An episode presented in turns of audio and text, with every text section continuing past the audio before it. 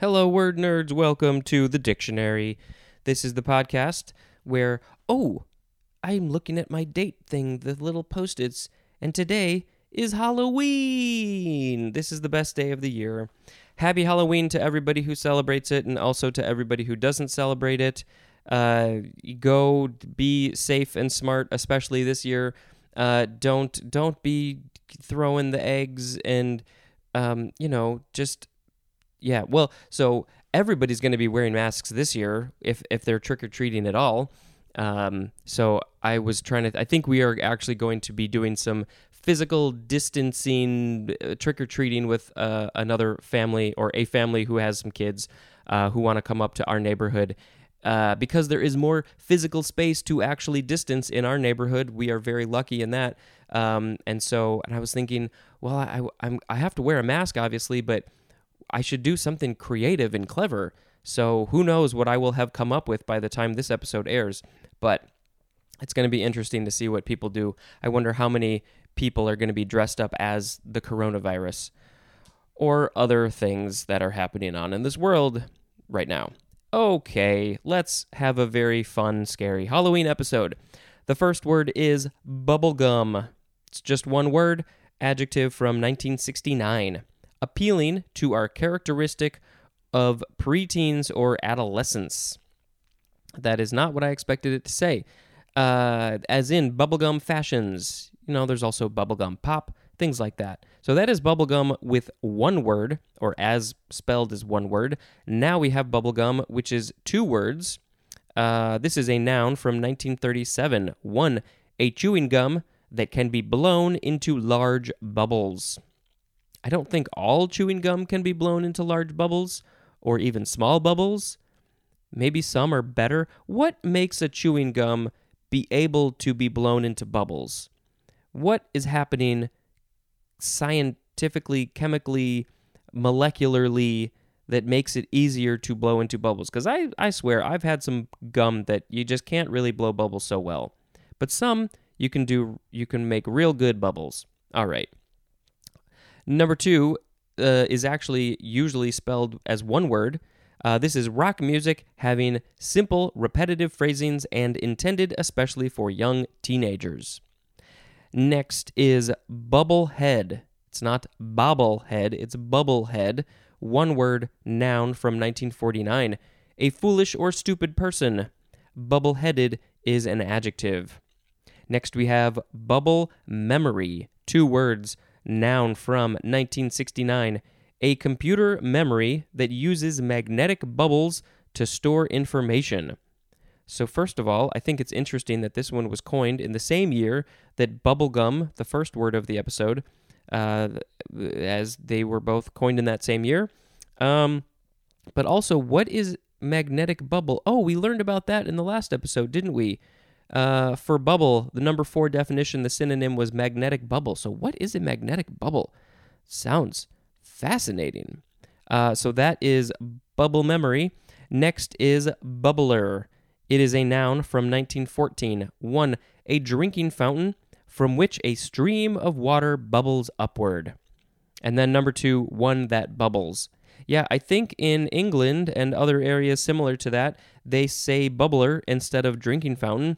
There could even be parts of America where they do the same thing.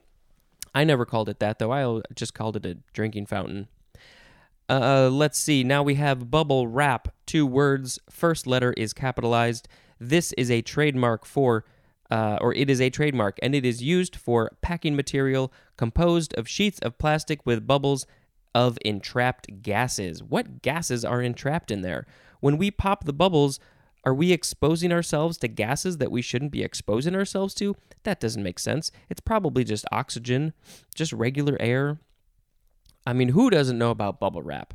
Who, do, I mean, there are probably people who don't like the pop of the bubble wrap, uh, especially dogs. Don't pop your bubble wrap around people and animals who don't like it. But Hmm, that's a satisfying thing, popping some bubble wrap. Wish I had some now. I don't do it as much as I used to when I was a kid. Now we have bubbly, B U B B L Y, first form, adjective from 1599. One, full of bubbles. synonym is effervescent, as in a bubbly bottle of pop. You gotta be careful when you open up something bubbly. Let it chill. Uh, number two, full of or showing good spirits. Uh, synonyms are lively and effusive. And number three, resembling a bubble, as in a bubbly dome. I just saw a bubbly dome uh, two days ago. We were driving around, we were in a town, there was a restaurant or bar or something that had a lot of outdoor seating, and they were just mostly like tables and stuff. But then they had this plastic, like geodesic dome that was probably five feet tall, I think. And I was like, that's interesting. And I think, you know, it's just for if it starts raining, uh, two people can probably sit in that thing. They just had one of them. So only uh, one or two people get to hang out in the dome, the bubbly dome. Now we have the second form of bubbly. It is a noun from 1920, and we have the number one definition for the word champagne, or you can also say champagne. Next is bubby. We took off the L, bubby, noun from 1675. It is sometimes vulgar. Am I saying this correct? I think it's bubby. Uh, it is sometimes vulgar, and we just have the number one definition for the word breast. Uh, I did not know. I don't think I've ever heard of people calling breasts bubbies, but I guess it sort of makes sense. Why? I feel like I should have heard this, but I guess I haven't. Moving on to bupkis. You can spell it B U B K E S. You could also spell it B U P K E S, or you could also spell it B U P K U S. Uh, so this is, uh, what does it say? It's a noun from 1937. The least amount. It's, it's the least amount, bupkis. Uh, synonym is beans, as in, won't win bupkis this year. And that is a quote from Ivan Maisel. Uh, and then also the synonym nothing. And a quote or a example received bupkis for their efforts. Well, they put some effort into it, so they should receive something, right? Uh, this is from Yiddish. It is probably short for the word kozebupkis, which literally means, oh, this is good. It literally means goat droppings. The droppings from a goat. Um, so that is the first part of the etymology. Then it is, uh, oh, kozebupkis is the plural of bobka or babka which is the diminutive of bub or bob, which means bean. So that's where you get the bean thing. Uh, that is of Slavic origin, akin to the Polish bob, which means bean. So whenever you say bupkis, you can uh, you're talking about beans. Next we have bubo or bubo. It is spelled B-U-B-O. Bubo, bubo. Noun from the 14th century an inflammatory swelling of a lymph gland, especially in the groin. Ooh, this is terrible. Uh, oh, and then bubonic or bubonic is an adjective. So I wonder if this is what happens uh, when the bubonic plague happened, which just happens to be our next word, bubonic plague, two words, noun from 1885. Plague caused by a bacterium and characterized especially by the formation of buboes. Yes, you get the buboes when you get the bubonic plague. The bacterium scientific name is Yersinia uh, pestis. Pestis, P E S T I S. Uh, so, I this this sounds pretty terrible, and I'm glad that we don't have the bubonic plague. We have a different thing happening, but we don't have the bubonic plague. Next is buccal. It is not the buckle that you use to uh, put your seatbelt on or put a belt around your waist. It is spelled B U C C A L. B U C C A L. Buccal, adjective from 1720. One of relating to near, involving, or supplying a cheek. A cheek, as in the buccal surface of a tooth. Also, so that would be the surface of the tooth that's on the cheek side um, and then also is in the buccal branch of the facial fascial nerve. I think I'm pronouncing it correctly, Buccal. Uh, tell me if I didn't. And number two, of, relating to, involving, or lying in the mouth, as in the buccal cavity. And buccally is an adverb. And this is just a Latin word, bucca or bucca, which means cheek. There you go. Um, next, we have buccaneer. I wonder if this is connected to cheeks at all as well. This is a noun from 1686. One, any of the freebooters preying on Spanish ships and settlements, especially in 17th century West Indies. And then broadly, we have the synonym pirate. Number two, an unscrupulous adventurer, especially in politics or business. Buccaneer is an intransitive verb, and buccaneerish is an adjective. You're being very buccaneerish today. So this is from the French word boucanier, I think that might be how it's pronounced, which is a woodsman or a pirate in the 17th century West Indies. It is also from boucaner, which means to smoke meat. That's interesting. Uh, from boucan, which means wooden frame for smoking meat. Okay. Uh, this is, and then it's also from the Tupi word. Oh, how do you say this? M O K A question mark E or M B O K A question mark E. The question mark, or it's part of a question mark, must be some sort of verbal thing that you do with your mouth. Um, so I don't know how to say that. Mokai um, which is uh, but it's a causative marker from the K, to, which means to be roasted. So it's all about cooking meat.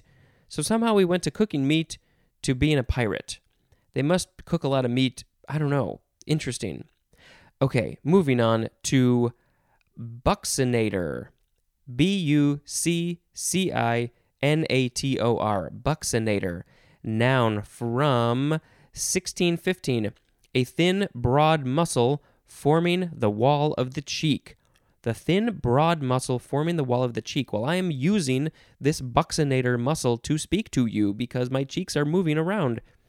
Uh, this is from the Latin uh, buccinator, something like that, which means trumpeter. Hmm. Uh, from buccanare, which means to sound on the trumpet. From bucina, I think this is all Latin, which means trumpet and from bove or bos, which means cow, plus canere, which means to sing or play. So, what? Uh, you're combining cow and singing, and you get trumpet. Do they think that when cows sing, they sound like trumpets? Uh, there is more at the synonyms cow and chant. Wow, interesting. Buccinator. That is the cheek. That is the muscle you use in your cheek to blow a trumpet. I don't know. Moving on to our very last word for this episode, it is buck, B U C K, first form noun from before the 12th century. One um, is a male animal, especially a male deer or antelope. Two, A, a male human being, synonym is man. Uh, 2b, a dashing fellow, synonym is dandy. Number three, synonym is antelope or as I now like to say, antelope or antelope. Uh, 4a, synonym is buckskin, also an article as a shoe made of buckskin. 4b1, we have the 3b definition for the word dollar. 4b2, a sum of money especially to be gained, as in make a quick buck. Also the synonym money and that is used, usually used in plural. I got me some bucks. Uh, number five is uh, five. Let's see, we have 5a and 5b, and then there's separate etymology for number five. So 5a says a supporting rack or frame, and then 5b, a short, thick, leather covered block for gymnastic vaulting. And uh, that is short for sawbuck, uh, which is a sawhorse. So the sawhorse saw buck, shortened it just to buck. Uh, and then the etymology for the whole thing is from Old English buka, which means stag, or he goat. Huh.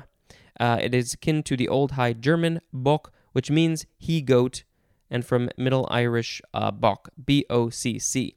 So today we had bubblegum, bubblegum, bubblehead, bubble memory, bubbler, bubble wrap, bubbly, bubby, bupkis, bubo, bubonic plague, buccal, buccaneer, buccinator, and buck. Uh, who? Lots of good ones. I'm going to pick bupkis because with this podcast, you get bupkis. This has been Spencer dispensing information. Goodbye.